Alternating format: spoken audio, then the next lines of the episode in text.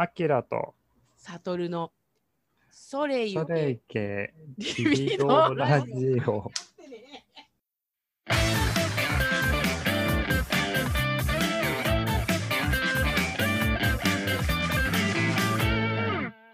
こんにちは。二人でポッドキャストをやるということになりました。よろしくお願いします。お願いします。はい。では、うんえっ、と、あ、アルガサトルとあ、アキラと申します。アキラちゃんとですね、はい。の二人で喋っていこうと思う。はい。えー、アキラちゃんはどんな人ですか？簡単な自己紹介を。2年半ぐらい前かな、ボードゲームに初めて出会ったの。まあ、そこから、ね、沼にはまってしまって、沼に。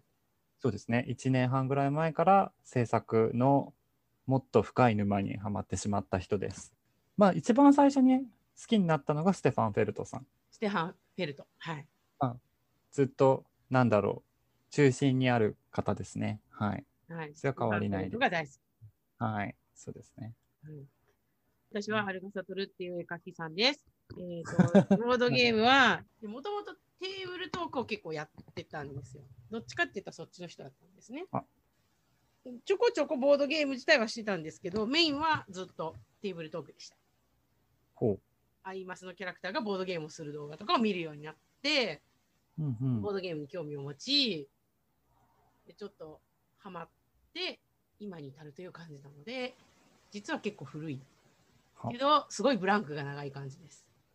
まそうですね。あ、はい。まあ、なんか割といろんなゲームを幅広くやる感じで、パーティーゲームもするし、オモゲーとかもやるものもあるって感じです。そうですね。はるかさん、何でも意外とこう、かん噛んでいかれますもんね。はい。いやでも、あきらちゃんよりはすごい好き嫌いが激しくて、あきらちゃんは割と何やっても面白いっていうあ、すごくす一緒にボードゲームをする仲間としてはめちゃくちゃやりやすいタイプの 人なんですけど、はい。私は結構あれ嫌い、これ嫌いっていう方なので、まあまあ好き嫌いはあります。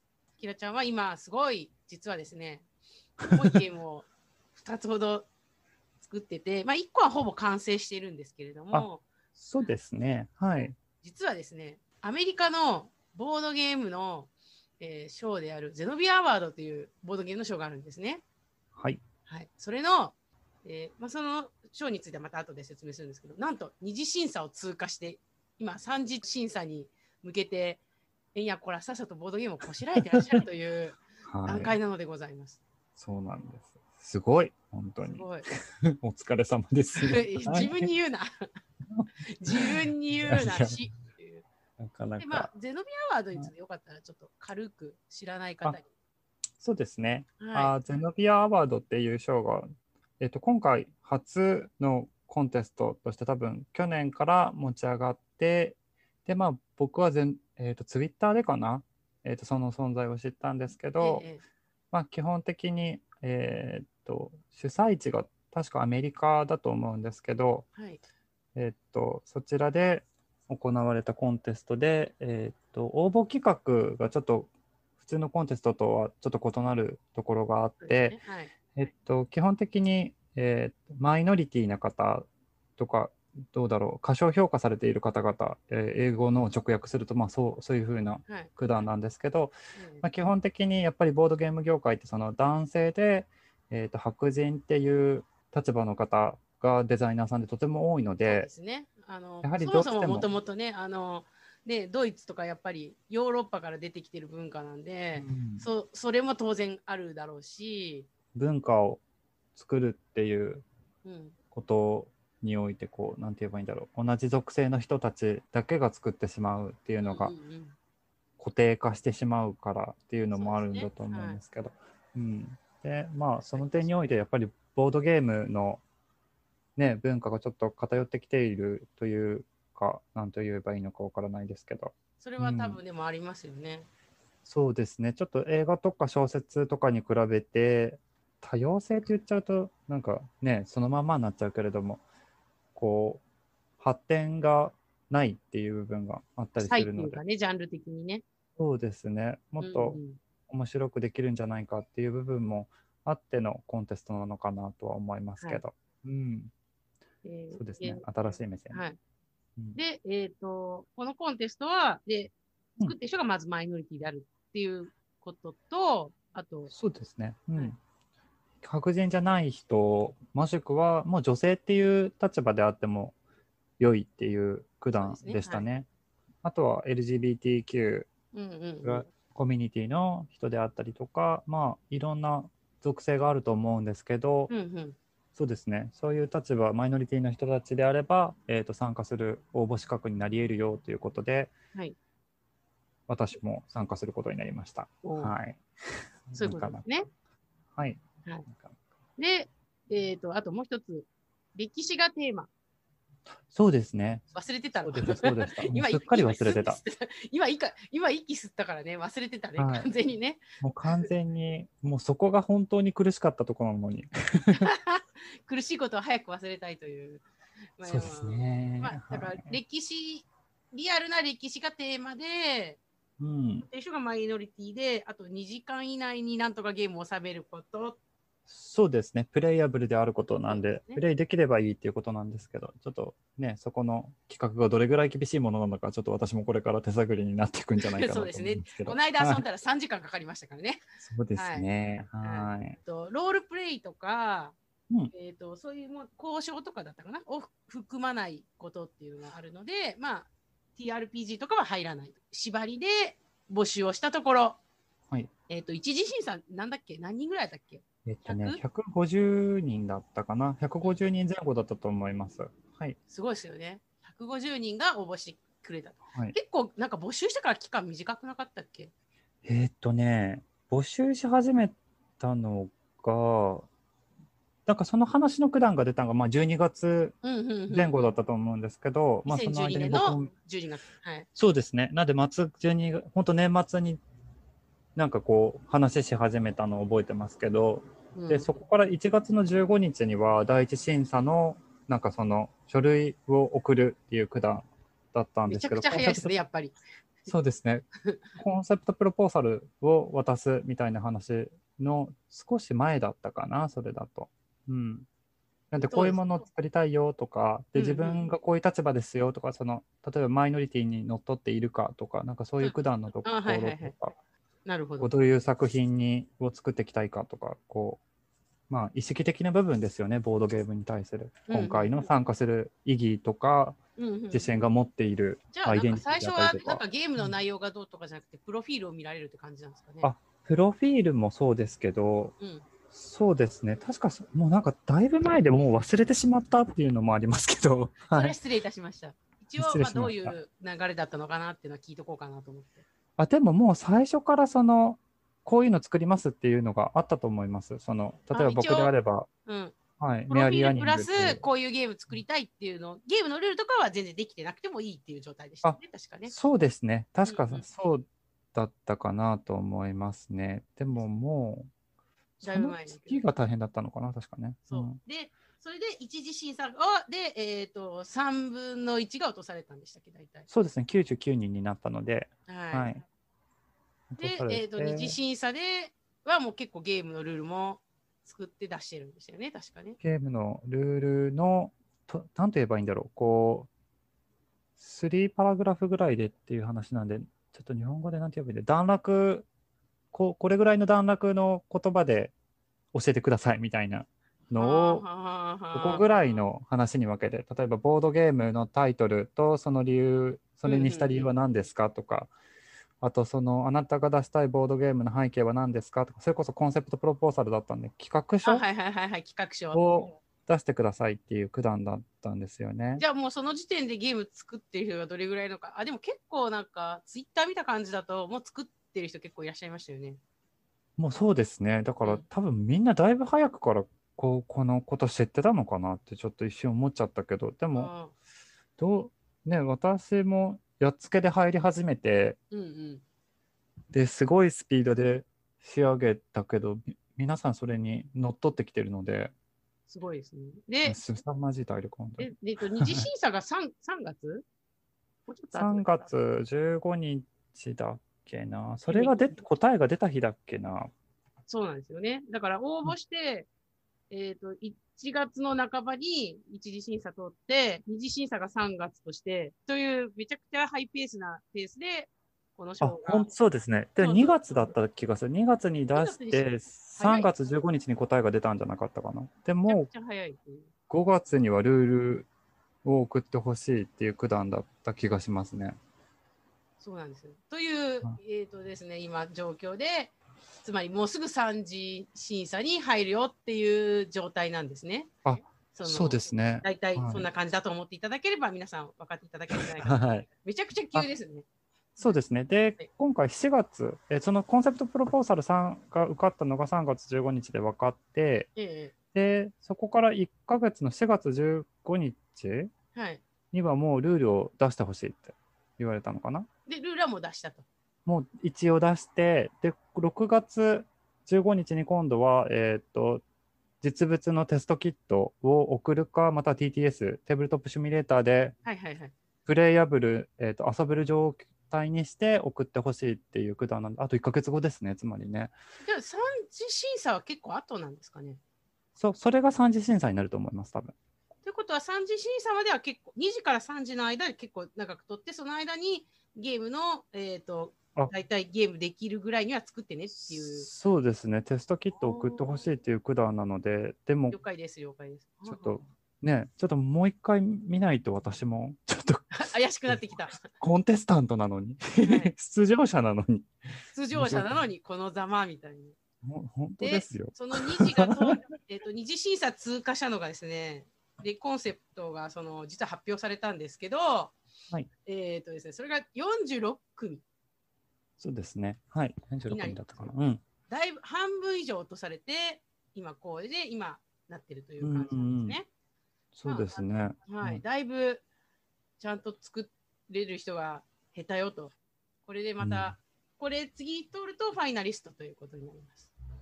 でそうですね。はいうんで見てるとですね、すごい、え実はあのそのリストが公開されたんですが、うん今日はそのリストを魚にいろいろ食べろうという、うんうんうんえーまあもちろんショー自体の話などもしつつの、えー海外のボードゲームで初めてこう、今新しくできるショーなんで、うんその流れとかも知ってもらえたりしたら面白いかなと。うん今この本当にタイムリーにやってるわけだから。そうですね。確かに。そういうそういうそういう。で、他の人のやつとかも、まあもちろんはい。だいぶこう、まあ、ちょっと私、日本語のリスト作ったんで、はいあのまあ、見つつ、これ面白そうとか、熱いとか、そういう話をしたいなという感じでございます。長い、前置きだいぶ長い。お疲れ様です。ねえ、あ長はいいね。どんだけやねんうんって話なんですけど。で、まあ、上からざっくり。これ一応古い年代から新しい年代になるようにしてるんですけど、でも本当、すごい。面白いですよね、他のコンテスタントさんの。そうなんですよ。あの、すごい幅広くて、あ、そんな歴史の話あったのみたいなのがめちゃいっぱいあるんで、歴史好きにはたあたまらないみたいな。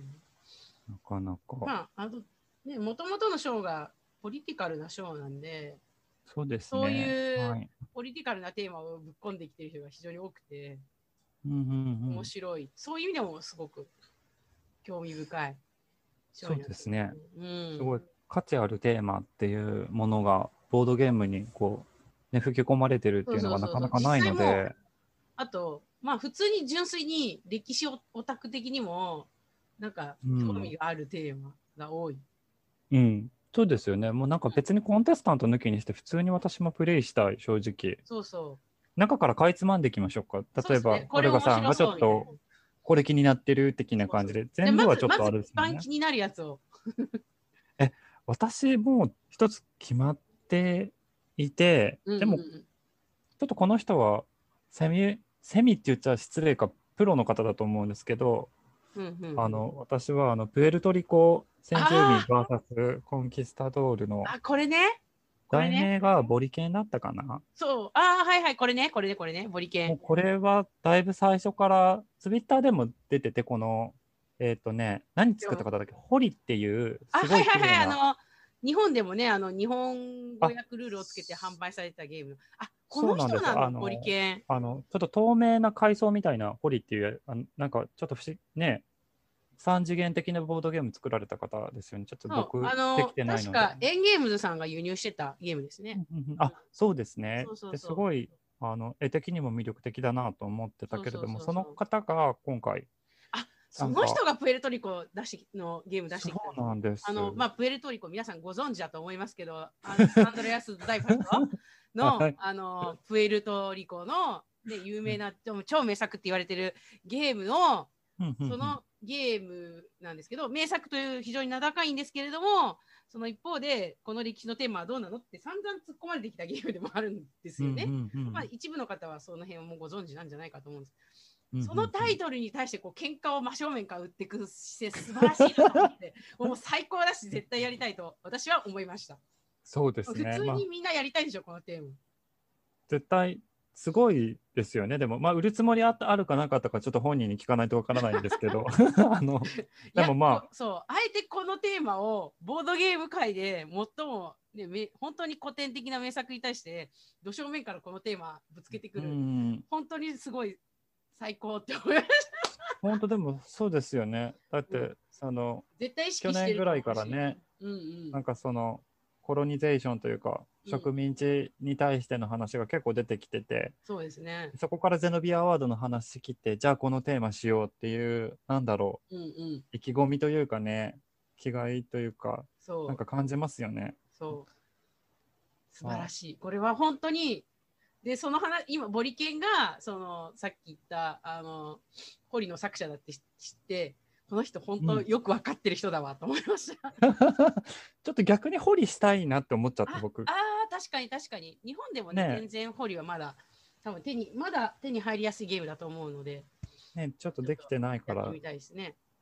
本当にそうですね。ね。確かねあの大阪ゲームマーケット大阪行った時に、うん。デザートスプーンさんに置いてあったのであの関西の人はやってみてください。私もちょっとやってみたくなりました。ね、そうですよね、ちょっと。それは、すごいなんかでもツイッターで、なんか歴史書を読み込んでるみたいなツイートされてて、うんうん。えー、とデザイナーさんこの方の、うんうんあなんかなかなかに手厚いものが出来上がるんじゃないかなリオイ・ナザリオ。皆さんこの名前を覚えましょう。きっとなきっと何かやってくれると思う。そうですね。あ、エリザベス・ハーグレイブさんもあの彼のボードゲームに上げてた気がしますね。ああの、うん、メンション言及されてましたね。あのちょっと僕はここが今、なんかあこのこれはね、わかる。割とね、私も中では一押し。うん、あ、わかりますね。推し。あきらちゃんの推しは、一あのボリケンということで。ボディケン、そうですね。うんうん、私は、まあ、メアリーアーリングかなと思ったんですけど、それは、うちはね、私？あ、えっとですね、あの、あきらちゃんが出すゲームの話をちょっとしとくと、はい。えっと、メアリーアーニングっていう、えっと、化石発収集家の、えっと、古生物学者のメアリー・アーニングっていう、まあ、イギリスの女性がいるんですけども、その方の、えーゲームを出されます。はい。はいそうなんです。その辺の話もまたね、ちょっとできればあのファイナリストになったらじっくりしたいなと。本当ですね。頑張ります。よファイナリストになれるように私も全力でテストプレイさせていただきますので あ。ろしくお願いします。本当に。それはね、それとして結構気になったのが、ハーレムレネサンスのゲームを作ってらっしゃる方がいて、これは結構気になったんですね。あのハーレムレネサンスっていうのはニューヨーク、マンハッタンにハーレム地区っていう、まあ、黒人の,、えーの方々がいっぱいいるエリアがちょっとあるんですけど、そこの、うんうんアート木工運動をテーマにしたゲームっていう黒人のアートの運動とかをテーマにした。で私も一応絵描いたりしているのでちょっとうん、そのアート的なものとかはすごい興味あるっていうのがありま。たでもすごい険しい時代ですよね。このそうですね1900年代前半、1930あだ年代からあれですよ。マルコム X とかで映画でマルコム X ってあるんですけど、はいはいはいあのマルコム X っていうあの有名なあのまあ宗教家の方がいらして、まあ、はい私もその人の、まあ、映画も見見たことあるんですけどその人が若い頃はもう本当にもう全然勉強もできてだけどもう家族離散して親はえっ、と、うんうんうん。牧師だった牧師だったかな。だったけどあの国あの KKK にあの力殺されたりとかそういう過酷な人生を送ってきて、でまあハーレムに来て、うん。麻薬とかやりながらジャズ踊ってた時代とか。そそうそう。そうそのジョそのジャズの曲とかがめちゃかっこよくて、まあ、あのうん。あのスパイク・リーの映画なんですけど、うんうんうん。まあ、あ。ちょっとそういう時代なのかなみたいそうか、スパイク・リーさん。なそういう時代なのかな多分。はいはいはい。ちょうど多分今しパッと調べたけど、あの、1910年から30年代って言ったらもうバース・オブ・ネーションっていうすごい KKK の映画かな。が多分アカデミー賞を取った時ぐらいのど真ん中なのでうん。相当黒人社会にとってはひどい時でよね、ねきっとね。うん。え、なんか気になりますね、これはとても。そう。そう。ちょっとそういう時代の中で、まあ、うんうんうんハーレムの中では、こう、自分たちの文化を持ってやってた時代の話っていうのがあって、うんうんうんまあ、アートにもすごく興味があるし、時代的にも、ね、マルコム X とかもの時代なんで、まあ、ちょっとその辺が結構興味あるかなっていうのと、あと、熱いなと思ったのは、うんえっ、と、なんだ、日系移民の強制収容のゲームを作っている人がいるっていう、この人、ケビン西本さんっていうんですけど、この人多分日系っすね。名前的にね。何世かわかんないですけど、ケビン、うんうんうんあの西本さんなんで、で日系アメリカ人をの強制収容をテーマにしたゲームを作るっていうのは、すげえなと思って。こういうのがポポってこう入ってくるのも熱いなと思いましたね。ねこうん濃いですね、また本当に。そう。このゲーム、このタイタイテーマを持ってくるんだみたいなのがすごいいっぱいあって、でも、普通にゲームとしてすごくそそられるんですよね。うーん。なんか私が知らなかった歴史のことばっかりでも結構こうやってパーって見てると正直なんかああーこれねっていうようななんて言うんだろう例えば映画とか小説で大東になってるような話が出てくるんではなく結構私の知らない部分の話が結構出てきててすごくこう手に通してみないとうん、結構こうなんだろう難しいテーマ本当多いですよね。サフラジェットもそうだけどうんうん。なんだろう、こう、ボードゲームとして扱うって言ったら、本当に、なんて言えばいいんだろう、根気がいるじゃないけど、確かに。多分いろんな人と対話しないと、うんこう、表現するのが難しいようなテーマを。ぐいぐいと皆さん持ってきてるから、天安門事件もありますからね。結構そうですよね。すこれ、すごい。これ天安門事件ファイナ、この人ファイナリストになったら、この、うんゼノビアワード、きっと中国だと検索できなくなりますよ。いやマジで。うんそうですね。うん。正直、なんか今日はパーッとこう見せる感じだけど、ファイナリストが決まったら、ファイナリストだけでこう、あ、やりたい、やりたい。やりたいですよね。ねなんかでも、その時には皆さんもうちょっと絵も出されてるんじゃないかなとは思うけど、ね。そうするともっと面白いことになるんじゃないかなそうですね。九段が。はい。はい、確かに。楽しみですね、これ。ルンベルク裁判のゲームってどうやるのって思いません、え何ルンベルあドイツのあの、うん。ナチスの戦争犯罪のあれですよ。えー、でそれやるのって感じですよね。すでも正直作ってる側からなんか考えちゃうから、なんかうん。どうやってメカニクスに落とし込むのかなってそうですよね。思っちゃう。その話に。聞いて歴史パーってきてすごいなってそれこそほとんどのもので思うけれどもうん。え何？みたいな。どうやって何をどうやって点数にしちゃうんだろうみたいな。あ点数的じゃない可能性もあるけどそれこそ、うんうんまあ、これができたら勝者とか、まあ、どもう本当いろんな形があるからね何とも言えないけれどもゲームとしてどう消化されてるかが本当に。そこが結構よくわからなくて。そうですよねゲーゲームとしておどう面白く作ってくれるかっていうのはすごく気になりますよね、やっぱし。そうですよね。今回メカニクスまで出てないので、そううん、ゲーマーだからゲームとして面白くあってくれないとまず困るっていうのがうん、やっぱし考えちゃ。そううですね。ちょっと、うん本当にね、あの、気になって仕方がないところかな、そのなかなか楽しみですね、これ、今後、本当にうん。なんかあとなんか気になるやつあります？私、普通に全然知らなかったけど、気になるのが、うんうん。森ハウス？あ、森ハウス。はいはいはいはい。この頃のイギリスは確か同性愛のね、罪ですからね。そうですよね。なんか、そうですね。そうそう。で、こっそりみんなで会って、うん。まあ、うんうんうん昔のゲーバーとかそういった、だってメアリー・アニングより前ってことでしょ？つまり。ですです。ねえ、うん、すごい、じゃあ、え、イングランドでしょ？産業革命起きるちょっと前もしかしてですかね。起きるぐらい？ロココくらいの、ああ。あ、本当にじゃあ、ちょっときらびやかだ、じゃあ、これ、私思ってるより。もしかすると。絵まあ、的にね。まあそんなにめちゃくちゃ貧乏な人とか多分こういうとこ使えないだろうから、まあまあ、そっかそっか。まだ中3階級生まれてないのかなどれぐらいなのかなちょっとちょっとそこはイメージできないんだけど、私もそこまで好きなぐ、好きぐらいで歴史をこうちゃんと覚えてるとかじゃないから、まあでもうんうんうん18世紀とかだから、本当にもう近代ぐらいまで行ってる感じですもんね。うーん。うんうん、そっか。へえ、なんか、へえ、なんか早く絵が見たいね、本当に。見たいですね。ねえ。ちょっとこれは。あとはまあ、うんなんか結構ポリティカルなテーマとミリタリー系のテーマが多いっていうのは、そうですね。ちょっと今回あんまりミリタリー系私たち何にもこう紹介できてないけど、そこまで。うんうんまあまあ結構、やっぱしそっち系が多いというか、ウォーゲームっぽい系のショーなんだっけな？一応、あのゲームデザイナーとかも、えーとうん審査員にトワイライトストラグルだっけ？の人と、はいえっ、と、ルートの人が入ってる。あ、そうですね。ちょっとマルチ寄りな感じは確かに。そうですね、ルートとかめちゃくちゃマルチゲーですからね。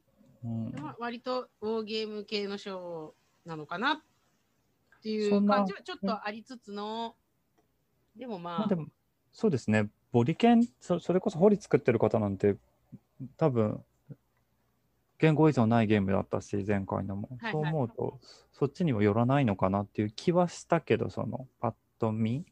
そうですね、まあ、だどういう形で残ってくるかですよね、ファイナリストが、正直。気になります。ますそうですね。は今ねあ、気になったやつだと、うんえーっとですね、このケロンっていうやつですね。あのコリン・リ・リムさんのマレーシアとかのの養殖業で、こういうのって絶対多分この賞がなかったら一生知らずに終わってる。い。本当ですね。そうこういう、こういう文化ってさ、こういうゲうんームの賞じゃないと、ぜなんかこう結構ゲーマーズゲームっぽくなりそうな感じはあるんだけど、あの、コンセプト的にはメカニクス作りやすそうな気がする、パッと見。ねなんか想像できる、ちょっと。なんと言えばいいかわからないけど。うん。で、でもあえてこの、ね、歴史テーマの賞でこれを持ってきてってなると、うんそ。このバックグラウンドに何があるのかとかちょっと気になったりするじゃないですか。確かにそうですね。ケロン自体はもうなんかだいぶないらしいんだけど、うん今はもうそんなないらしいんですけど、っていうのとかはやっぱ気になりますね。うんうんうん。すごいですよね。パレスチナの第一次インインティファーダとか今持ってくるんだみたいなのなんかさ、こういうのも気になるし、うん。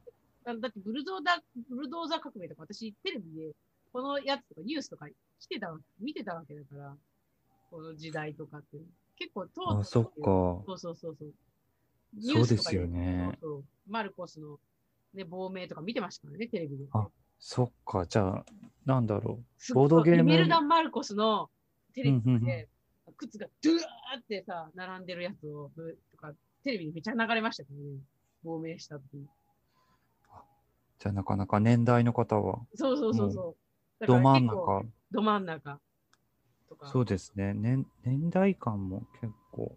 この辺の、ねだからき結構現代に近いようなゲームもあるから、歴史といっても、そこはうんうんうん割。と見てると古い年代のやつ、そんななかったですもんね。そうですね。確かに、あの、やっぱき数百年、言ってもが。頑張って数百年ぐらい。そうそうそう。意外とそんなめちゃくちゃ古いのはない。けど。まあでもその中でめちゃくちゃ気になったのは、イブン・パットゥーダの旅行記かな。これこれももう歴史の絶対世界史やったらイブン・バットゥーダの名前は絶対覚えるぐらいの超有名人なんだけど、意外とみんな知らないみたいな。いや、あの、マルコ・ポーロはさ、えーとうんなんだっけ、シルクロードって本書いて、すごい知ってるじゃないですか、ゲームにもなってるし。イブン・バットゥーダもめちゃくちゃ歴史的には、その、やっぱりすごい、ヨーロッパとかアジアとかめちゃくちゃ旅行してるの人なんですけど、うん。世界史でもやるのに、じゃあゲームにはなってないよね、みたいな、そういうのがあるのかな。うんうんうんうん。そうまあなんか実際はなんか中国とか行ってないらしいんだけど、もうなんか行ったってことになってすごいそのいろんな国行ったその旅行記を出してそれはすごく有名なんだけどじゃあゲームにはなってるかっていうとなってない。うんうんうんうん。なのでどういうゲームになるかちょっと面白そうっていうのはありますね。いいですね。うん、今後が本当に。でも、ハイ、ハイチ革命も相当凄まじそうだけど、これ。配置革命な。え、だって、アフリカ人とマルーン、逃亡した奴隷としてプレイしてくださいって書いてあるから。え、とっても恐ろしくないですか？でもこれ、正直。あの、すごい、でも、すごい難しいテーテーマというか、これをゲームにして、なんて言えばいいんだろう。安全にプレイできるシステムを作ろうと思うと、すごい頑張らないといけないですよね、きっとね確。かにね。だって、あの、黒人が逃げるテーマって言って、こう、ねなんか戦うって書いてあるから、戦力持って戦うので。ねちょっと競技的にどうなんだろうってすごい感じるけど、ゼノビアワードさん、頑張らないとね、もしこれ上に上がってったら、きっとね、うん、一応、うんまなんかウォーゲームとかだと結構戦力差とかは普通にあって、うんうんうん。そのレレーティングっていうんですか、その特定の勢力がすごい強かったりとかを、うん。は、まあ、歴史再現のために、それはある程度許容するみたいな感じらしいんですよ。うんどっちもなんか5-5ぐらいで勝てるようにはしないみたいな。最近は割とちゃんとどっちもあゲームとして楽しいように勝てるように作ったりとかはするみたいですけど、うんうんみたいな話はちらっと。これをどういうメカニクスにするんだろうっていうのがまず気になっちゃうね。そうですよね。で、うんなんか、うん。なんか一つ間違えたら黒人のテーマで、しかもそれこそ本当に奴隷のうんうん。真っ只中の話だから、はい近くこう一つ間違えたら、ね、本当に、うん。あの、侮辱するようなことになってしまいかねないっていううんうんそれことを、多分他のテーマとかでもそれなりにあるそうですよ。ね。すごい、だから、みんな際どいところをどんどんそうですよね。突っ込んでくるけど。すごい責務じゃないけれども、まあ、感じますよね。なんかこうマイノリティでそののテーマの人はやっぱり自分のに関連するテーマのゲームを作ってきているのかどうかっていうのもちょっと気になったりしますね。あ、確かにそうですね。私なんてだって本当に関係がないから、逆に、あの、うん。でもなんかアジア系の人はやっぱしなんか中国との人は中国のテーマっぽい気はする。まあでも、望まれてますよね。それ、きっとね。あの、中国の上海ミックスコートっていううん。この上海のなんだっけ列強にあの支配されたこの中国のゲーム。この、これ作った人は中国人じゃないっぽいですね。名前的に。中国系のアメリカ人とかではなさそう。やっぱりアジア系の名前っぽい人だとやっぱりアジアのゲームなのかなとか思ったりはしますけど、うんうんうんあでも偽チャイナ作ってる人は違うっぽいなフェリペ・サンチェスさんは、えーとこれあの満州国とかいろんな中国があの秦が滅びた後でいっぱいなんかこう日本とかの傀儡王女がいっぱいいっぱいできるんですよ。で中国共産党とかもいて、なんかこうみんなそれであの中国の覇権を争ってたっていうのがあって多分それのテーマの、えー、とやつだと思うんですけどこれ「偽チャイナ」って書いてるんですけど「偽チャイナ」っていう本が出たんですよ。日本で。へえはい、読みましたよ。で、でなんか、だから新王朝が滅亡した後で中国でいっぱいそういう傀儡政権とかいっぱいいっぱいできたんですけど、大体みんな麻薬がアヘンですね。アヘンをこうあの収入にして、収入源にして、こう戦争してたんですけど、そんなの絶対うまくいくわけなくて、いっぱいこうみんな途中で力つけてピューってなくなってピューって。そうそうそうそうあ。で、その前ぐらいの時代の話じゃないかな。まあでも、まあそういう時代の話なのかな。ちょうど本を読んでたので、46人ですもんね。すごいよね。ね、ここからじゃあ、ファイナリストどれぐらいになるんだろうって。どれぐらいになるんだろうね。そうですよね。なんか10切るのかな。でも、2時で半分でしょうん。もっと切ってくるよね、きっとね。えー私でもちょっと心が本当に痛い、正直。私は 勝手に残ると思い込んでるけど、いや、私、うんぬんではなくて、なんかここまですごくみんな作るのに多分想像でする時間、このたった半年でかけてきてるから、間違いない。なんだろう。ここでファイナリスト手前で落とされるって、そとりあえずれを思うとは、あの、ポリの人は多分ファイナリストまで残るんじゃないかという我々の予想でございます。ね、勝手な期待ですけどね、本当にそう。だって、プエルトリコのテーマのゲームとか絶対やりたいでしょ。そうですよね。でも、まさかして、なんか、えっていうようなメンツがパーって残ってきた、くるっていうのもなんか面白い気もするけどね。ああ、うんうん。まあ結局ゲームが面白ければいいっていうのはちょっとありますからね。そうですよね。まあ、それも本当そうですけど、なんか、それも楽しみ。ぜひあ後で皆さんに見ていただきたいんですけれども、すごいんですよ。彼の作ったゲームは。ありがとうございます。ここで今ちょっと。でも、アルカさんね、また、また変わりますよ。また変わったの？え、まあもうだいぶ、もうすでにだいぶ変わって、はいはい。で、結構テストプレイもうまくいったんですけど、今週、今週末か？今週末日曜日、僕の日付で言うと月曜日なんですけど、メンターとプレイするんですけど、ちょっとまたそれまでに作り直して、次は、また尺が短くなりそうです。6, お6ラウンドになるかも。前。実はあのあのこの賞はあのうんデザイナーを育てる的なコンセプトがあるので、一次審査通るとメンターがつくんですね、一人。うんうん一人一人に。で、えーと、メンターといろいろ打ち合わせをして、こういうコンセプトだとか、そういうことやって、テストプレイも実は、本当はもう他の人は多分してもらってると思うんですけど、あきらちゃんまだ一度もしてないっていう。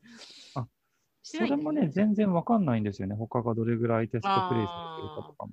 実はメン一人一人にメンターがついてゲーム見てもらったりコンセプトとかについて話し合ったり意見をもらったりすることができるっていう結構こういうコンテストだと出来物を見て商品にできるものをピックアップするっていうのが多いんですけどデザイナーを育てることに主眼を置いてる賞なのであそうですねそ。うそうそうそこもちょっ私と新しいんですよね。あ、そうですね。うん、確かに。うまく活用できてないんですけど、正直。もっともっとコミュニケーション取ろうやメンターとなかなか、ついてるんだかうん。らうんどうしても英語ツールっていうことで、私結構得意なわけではないので、後手に回ってしまうんですよね。正直。その、ほうほうほうあのメンメンターとのやり取りをするのに、英語で見えていないものを共有するってすごく難しくて、特に。母語ではないのでってことですよね。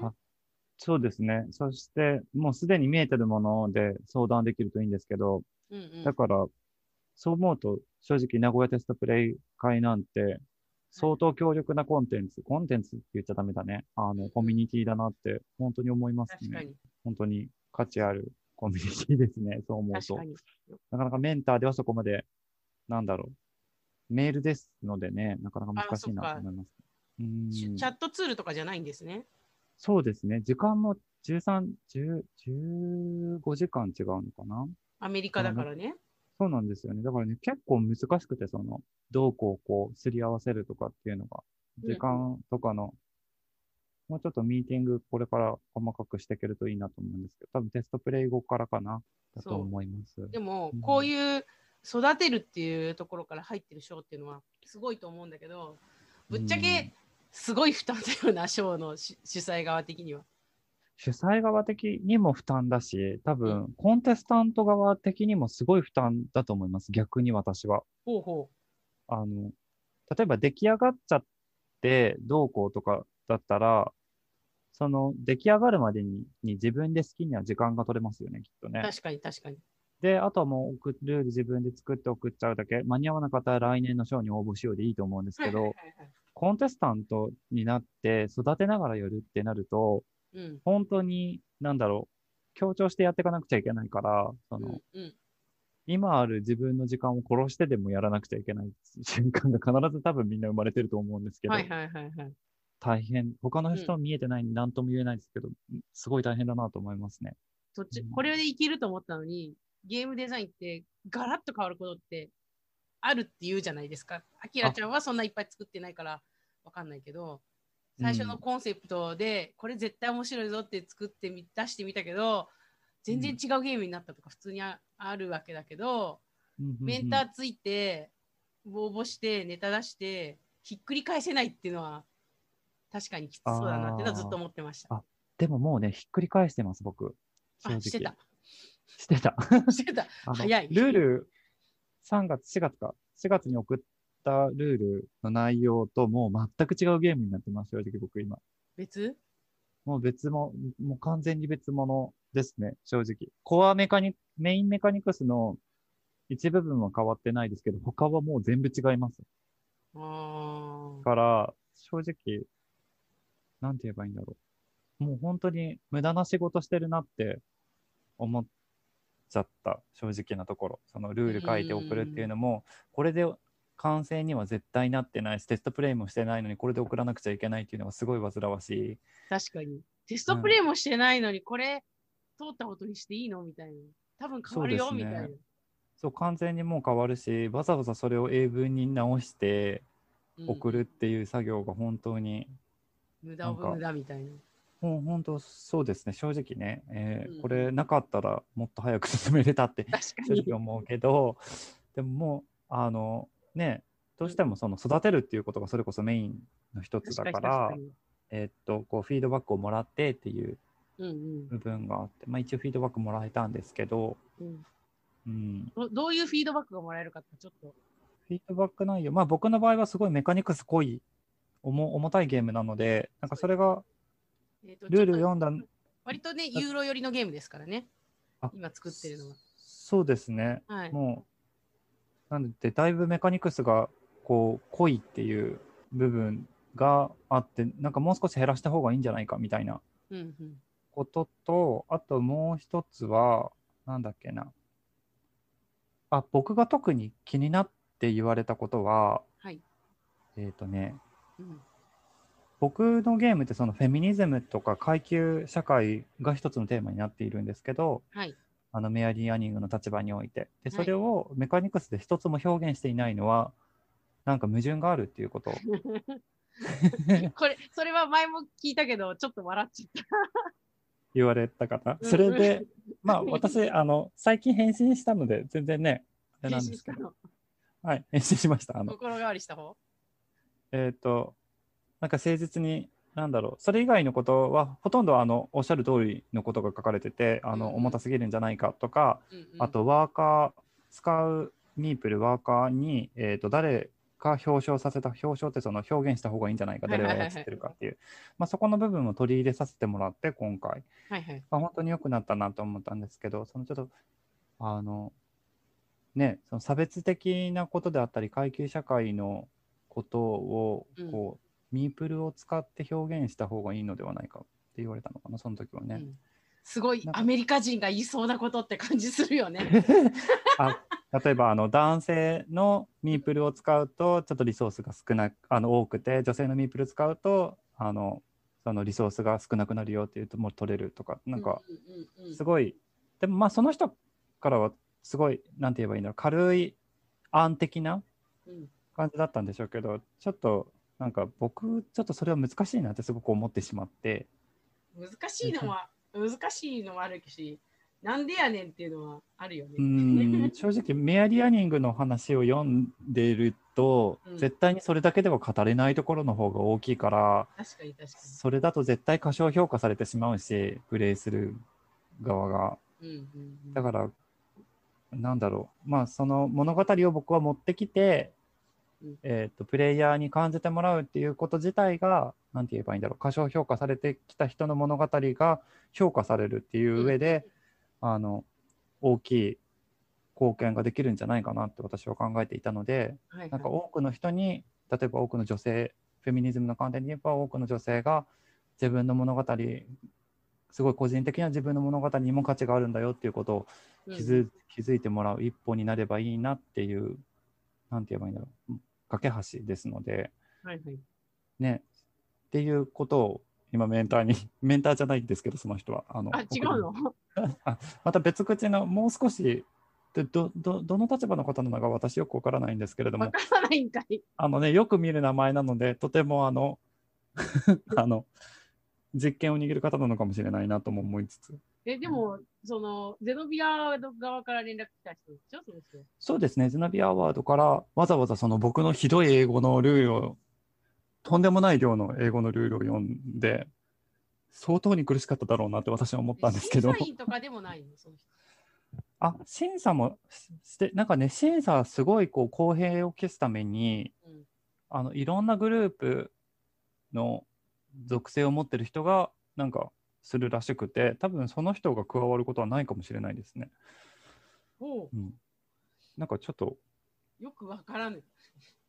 あでもまたその話も、あとあのやっぱアメリカとヨーロッパのその辺のゲームの差なのかなって。私はその時その話を実はすでに一回聞いてたんですけどね。ちょっと思ったんだよね、うん。メカニクスヨーロッパのゲームはやっぱメカニクス重視だしテアメリカのゲームは結構テーマ重視とかよく言われるんだけどうんうんそうゲームバランスとかゲーム的なのを犠牲にしてもバランス的なそのテーマを重視するみたいなところなのかなっていうのはそれはちょっとあのその話を聞かされた時に思いました。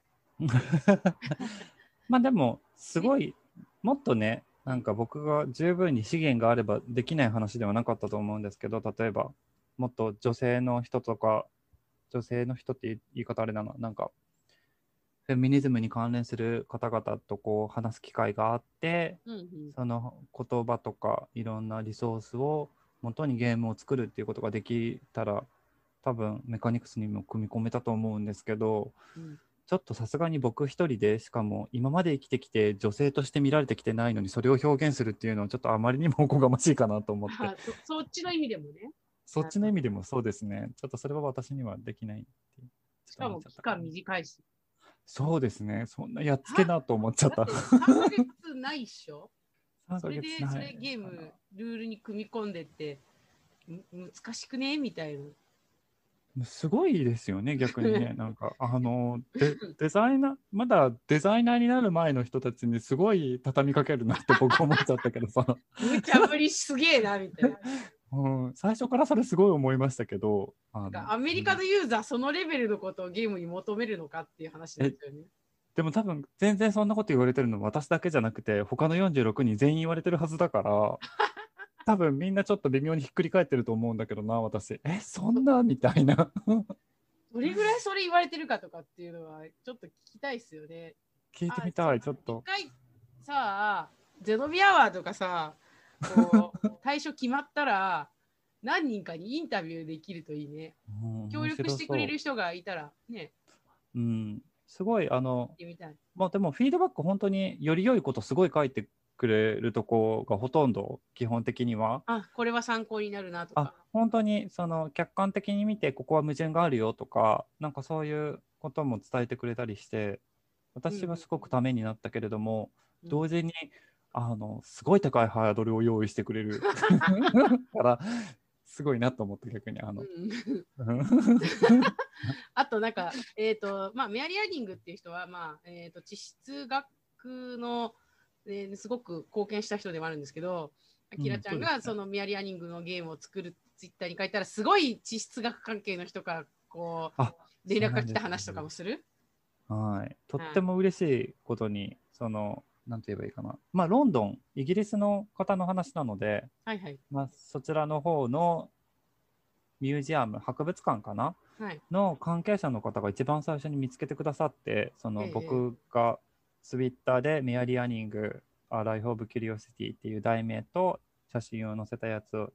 したら、多分その時この女性の科学者をなんて言えばいいんだろう。称賛しようじゃないけど今まで歴史ある女性の科学者をなんかこうもう一回見直そうっていう習慣うん。っていうのかな、そういうなんか結構ありますね、最近はなんかそういうのをしていて、うんうん。で多分見つけてくれてうん連絡連絡というかまあ普通にツイートにコメントしてくれたんですけどうんうん。それでこういうゲームですよって言ったらまあどんどんとこういろんな他の博物館の人であったりとか、うんうん。まあ、こう連絡が来てですねあうん。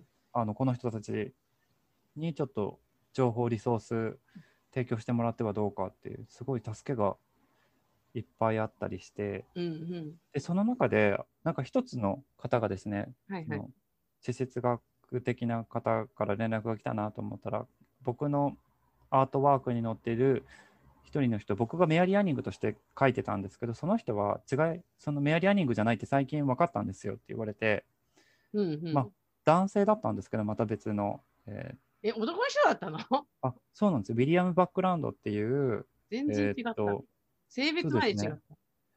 まあでもメアリー・アニング自体こう男らしい格好をしているってあのいろんなところで言われてたのでうん多分それでミステイクがあったと思うんですけど、あ違うんだと思ってあありがとねってあじゃあちょっと直した方がいいねって言ってそしたらこうトム・シャープっていう方が書いてる本を参考にしたらいいよって言ってあじゃあ買ってみるわみたいな感じですごいカジュアルな返信をしたんですはい。で次の日もう一回その人誰だったのかなと思って見返したらうん。なんと地質学会の人でロンドンのこの実学会の人だった。だいぶオフィシャルな方だったのに私すごいカジュアルな返信しちゃってなんかペちょっとペロですね。本当ペに こういうペことロですね。私すごく多いのでなんかまあまあ、別にあのーそう別に人間としてはね対等なので。まあそうですね取り巻く必要はないんですけれどもそうそうそう。ちょっとびっくりしましたね。あうん。でもあの本当にその方々が紹介してくれた本を買ったんですけど、うん。すごくいい本で全然英語でしっかり読む読む時間が全くないのでちょっと申し訳ないんですけれども、そう、あきらちゃん自分で全部ね、モックとかも結構完成品に近いぐらいのあのイラストレーター使って、はい、え、これモックじゃないだろみたいなレベルのやつを作ってくるので、みんながびっくりしてるという。あそうですね。そう出そのモッだしからクを見て、あのイアン・オトゥールがリツイートしてくれあの引用リツイートしてくれて、本当にあきらちゃんが狂気乱舞するっていうね。あそうですね。ちょっと失神するかと思った朝寝起きに見て 寝起きに見てみに失神するの二度寝やないかい。本当にねちょっとうんびっくりしましたね。本当に嬉しかった。素晴らしいなんかなんかはい。まあでもねイラストも頑張ってやったから結構そういう部分でパッと見てもらいやすいっていうのはそうですね。良かったのかなと思う。僕が、うん、作るときにどうしてもデザイン込みで考えちゃう。メカニクス作っちゃうから、そうですね。はい。それはありますね。うん、まあでもそれはみんな一緒か。いや、でももう商品化するのを向こうがある程度考えるんですよ。でも割と丸投げする人とかも多いじゃないですか。プロのデザイナーでメカニクスだけ作っちゃってみたいな。そっかそっか。それが逆にできるのがすごいと思う、僕。ああ、そのもうコンセプトから考えてるから、どうしても絵が欲しくなるっていうか。だってもうなんかそこまでこう、なんて言うんだろう。デザイニングできてなくてももうメカニクスが作れちゃうっていうことでしょなんかそれってですね。すごいことですよね。僕逆にここの隙間がうん足りないからこのメカニクス入れれないなとかって思っちゃうから、そこなんだ。すっごい逆ですよね。なんか例えば作っててここをこういうのにしたいけどここにここまでのアイコン入れたら多分見にくいしこのメカニクス入れるのやめようとかって思っちゃうこと僕あるからあなるほどね。ボードのデザインからと両方で並行で考えて、あれ、そっちで考えるところですね。そうですね。逆もありますね。だからここ隙間あるからなんか入れれるんじゃないかなと思ってメカニクス出しちゃったり今、とか。恐怖症のやつだ。それが僕メカニクスで出しちゃうから。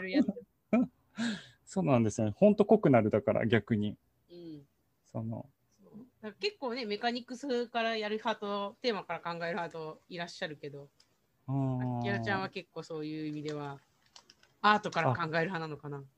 アート隙間あるここメカニクス入るみたいな 隙間から考える。隙間を埋めなければならぬものなのだっていう。まあでもまあ最後は断捨離するのでいつもそうですね。すごい断捨離するよね。すごい断捨離するこんなにメカニクスいっぱい作ったのにそんなに捨てるかっていうぐらいでも結構、やっぱし、重げ作ってる人とかそういう感じなのかもしれない。この実は賞は、あの、で出版社にも、あの大賞を取ったら出版するとかそういうだけじゃなくて、出版社にね、紹介したりとか、そういうこともしてくれる賞そというコンセプトも、本当に育てる賞なんで、もしかしたらどっかからメアリーアディングのゲームが出るかもしうん。ともう完全に私。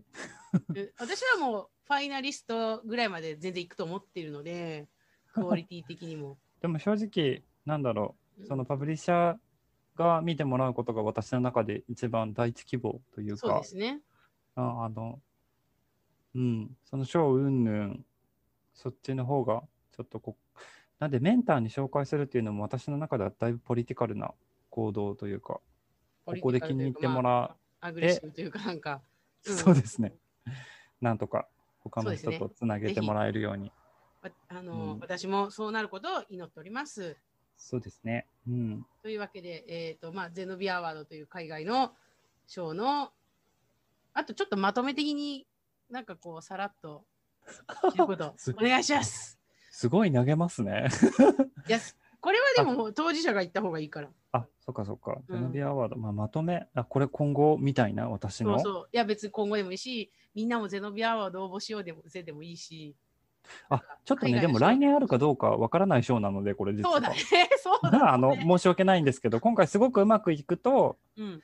あの、来年もっていう、多分その理由ってきっとコンテスタントから、例えばパブリッシングに向かうものがすごく多かったら多分来年もあるんだと思うんですけど、確かに確価かに。値価値ある賞っていうことになりますので、それこそ。うんうんうんうん。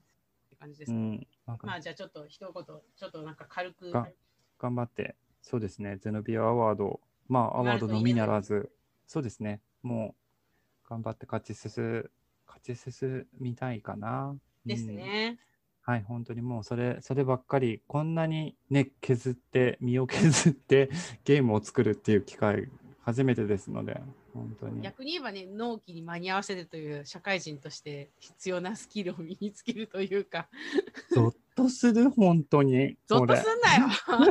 本ゾッとすんなよ。これ納期本当に。大事だろ？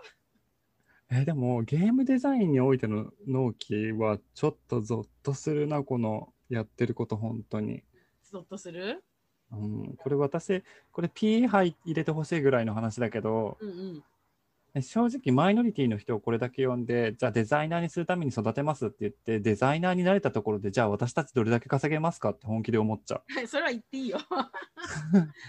これだけ実際でもさ、で国津屋とかレ、さ、トイバーレベルの人がさ、ボードゲーム儲かんないとか言ってる業界おかしいもん。そうですよね。だからさ、なんかそれもう今この状態でマイノリティじゃあ入れましょうって言ってるけど、えじゃあそもそも立場的に弱いマイノリティの人たちが来てデザイナーになれてデザイナーとしてやっていけるような立場を作れるほど市場が緩やかですかって。本気で。な、ほんとそれ。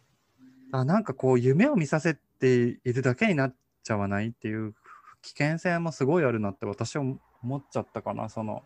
だからマイノリティを結果的に食い物にするんだったらっていうようなうん状況になりかねないから、なんかある程度なんかそこら辺の危うさはあるよね。ね前情報があった方がいいのかなとは思ったけどね。実際ね、作れるして、自分でプロデュースできる能力のある人は自分でパブリッシングしちゃうもんね。そうですね。だからなんかちょっと。か日本でもそういうトイバーのツイートのあの話が広まった時に、サンセットゲームズさんだったかな？が自分でパブリッシングすれば食えますよみたいなこと言あ。ってたから、見ましたね。うん。やっぱりパブリッシングしとかプロデュースの能力がある人が自分で会社立ち上げるのが多分一番儲かるんだよね。うん、あでもそれねみんなができるわけじゃないから。誰だっけな、えーっと、ライジングさんの人。あはいはいあのエリック・ラング。そう、エリック・ラングさんが、こう、すごい重たいゲームうんとか、どんどん受け入れるように市場がなってきて、うんうんすごい作ってきたけど、で、で、でそういう人たちは最終的に自分でパブリッシャーになっていって、うんで、ゲームを作るけど、じゃあ、それは市場を広げるか、能力があるかって言ったらないって言ってて、あそれすごい面白いなと思って、その重たいゲームをどれだけ作ったとしても市場が広がることはない。そうだね。ね。ちょうどなんだろう。今、ほら、SDJ の話をしてるじゃないですか。えっ、と、ドイツ年間ゲーム大賞。はいはいはい。うんうんでうん、すごい、ね、ドイツ年間ゲーム大賞のタイトルが年々軽くなってるみたいな話をしてたんだけど、うんうんうんうんやっぱり軽いゲームこそが、業市場を広げていくっていうのはあるのかなっていう。そうですよね。だからなん、ゲートウェイゲームっていうのかな、うんうんうんうん。っていうのことも言及してて、エリック・ラングさん、なんだろう。なんかこう、慣れす、ゲーマーたちが慣れてきてしまって、チケットライドをゲーマーズゲー、何？ゲートウェイゲームっていう人もいるけど、あれはゲートウェイゲームじゃないって言って、そりゃそうチケライをゲートウェイゲームはちょっと。あれはあの戦略的ゲーム、よくできた戦略的ゲームであって、ゲートウェイゲームは UNO とか、そういうものだよっていう話をしてて、ゲーマーが慣れちゃうのって本当怖くて、例えばラブレターとかすごく軽いゲームなんですよ。カード枚数とかも少ないし、だけど、うん。カードにテキストが書いてある時点で、ゲーマーじゃない人はそのテキストを頭読めても文章として、それがどういう役割をそのゲームの中で果たせるかっていうのは経験がないと分かんないので、決してうん遊びやすいゲームではないんですよ、ゲ非ゲーマーにとって。そうですね。しかも、うんあのゲームって、カードの全体の枚数から相手の手札やを出たカードとかから類推するロジックゲームなわけですよ。うんその本質は。そうですね。だから、うん決してすごあ遊びやすいというかゲー、非ゲーマー向けのゲームじゃないですよね。で、経験何度かちょっと初心者の方と相手にラブレター回したことあるんですけど、みんなそれができないので、最初、全然ゲーム慣れしてない人って、うんうんそうカウンティングとか出たやつから、うん。ここに何うんだかとか、そういうの割と話としてはするんですけど、結構できないんで、あれは初心者向けのタイトルではないっていうのは結構言ってるし、今までも経験上、あんまり初心者の受けは良くないです。そうですよね。私もラブレター、あんまり初心者受けいいなとは思わない。うん、ニムトとかはとても盛り上がるかな、逆に。数字しか書いてないから、でこれそうそう、6番目っていうのが分かってて、で戦略は分からなくて、わあ、取らされた、でもまあまあ楽しいし、うん。そのまあ、それでいいんですよね、うんゲートウェイゲームって。そのそういう取っかかりとして分かりやすさっていうのは絶対必要なので、うん、そうですね SDJ がどどこどこ軽くなっていくのは業界賞っていうのもあるけど、そこら辺があるのかなと思っちゃいますよね。あーうーん、重たいゲームはね、私全然肯定、私が好きだから肯定的だけど、正直なところ。うん、いや、別に全然いいと思いますよ。私もやるし。全然、全然あっていいと思うし、うん、なんだろう、コントラストとしていろんなものができた方が絶対にいいから、そうですね。だから SDJ がそれを押すっていうのは、その価値が、なんだろう、より多い人たちの中で発揮するからっうんうんうんうん、て言えばいいのかな。うん。ゲーマーズゲームだけじゃないっていうアプローチするっていうのは大事だし、そうですね。うんだから価値のあり方を BGG だけじゃないところに見出そうっていう、あるある一種の運動なのかなとは思うけど。BGG 自体、そもそもゲーム、ボードゲームギーク自体がアメリカのボードゲームのオタクのためのしょ あのサイトなので、でパファミリーで遊んでる人はあんなとこ絶対書き込みしたり見たりはしないわけですよ。そうですね。だあれアは、メリカ人でもファミリーでワイワイ遊んでて、そこまでゲーマーじゃない人って結構いるはずなんで、BGG は私が見て楽しいサイト。なんて言えばいいんだろう。それ正な、直なところ。うんもうそっちの人のものだからね。そうそうそうそう。SDJ とかそういうのはそうじゃない。もっと講義というかこう広い傘の下で見てるよっていう。そうですね。だからラセルダさんも大ゲーじゃないやつを作ってゲーマーに怒られる。だからいいことですよね。そのいろんなゲーそうそうそうムそうやっぱりね作るだね。そう。国津屋さんだって一番売れたタイル、そう指輪物語なんだよ。ああ、そっかそっか。やっぱり二次創作は強いんだよ。でも、それが裾野を広げるってこうんうんうん。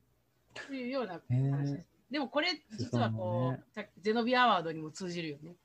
本当そうですね。まあ2時間以内っていうのもそのうちの一つのあれなのかなとは思うけど。だし、あとテーマもなんかヨーロッパの歴史ばっかりじゃんってなったら、ヨーロッパの歴史に興味ない子は手を出さないしう、ーん。本当そうですね。ちょっと。自分の等身大が反映されてないものに手を出すってすごい難しいからね。なかなか。みんながね、歴史に興味あるわけじゃないしね、ボードゲーマーでも歴史興味ありません、わかりませんって人はいっぱいいるので、確かに。ワーゲームばっかりじゃねうん そうそえ。う。で、エジプトとヨーロッパのなんかお城のゲームばっかりとか。うん。身近なテーマがあると自分に引き寄せて考えられるし。そうですね。なんか、数数あるうちのエジプトテーマとかだったらね、別に全然私いいと思うけど、エジプトテーマの中のエジプトテーマみたいになってきてるからね。確かに確かに。それだったみたい。そう。しかも大体エジプトって言ってるけど、古代エジプトしかねえだろっていう。うん。今じゃないですそうからね。今のエジプトはないしね。現代エジプトの方がちょっと気になるかな。じゃあ、あのーなんだっけ、アスワンハイダムを作るゲームとか？はい。いいですね。ラーその後とか作ってほしいね。クニツィア先生はそういうのやらないんじゃないかな。あ、そっち寄りじゃないもんね、そこまで。そうそう、マイシティとかでもソフトなアプローチだったじゃない確ですか。まあ、ゼノビアワードというちょっと得意な章なんそうですね。けど、でも、うんまあ、こういうアプローチってすごくアメリカ的なアメリカの文化に対する取っかかりとしてのやり方としてはやっぱしこういう試みができるとこやっぱアメリカの強いとこだなって私は思いました。うんうんうん。と思いますなので。この賞はもうちょっと追いかけていきたいと思います。はい。頑張りますはい、そし。て、あきらちゃんがどっかファイナリストになるように私は、えー、と期待しております。皆さんも応援してください。はい。よろしくお願いしまそして、えー第1回、えー放送終わります。ありがとうございました。ウェー。じゃんじゃん。じゃんじゃん。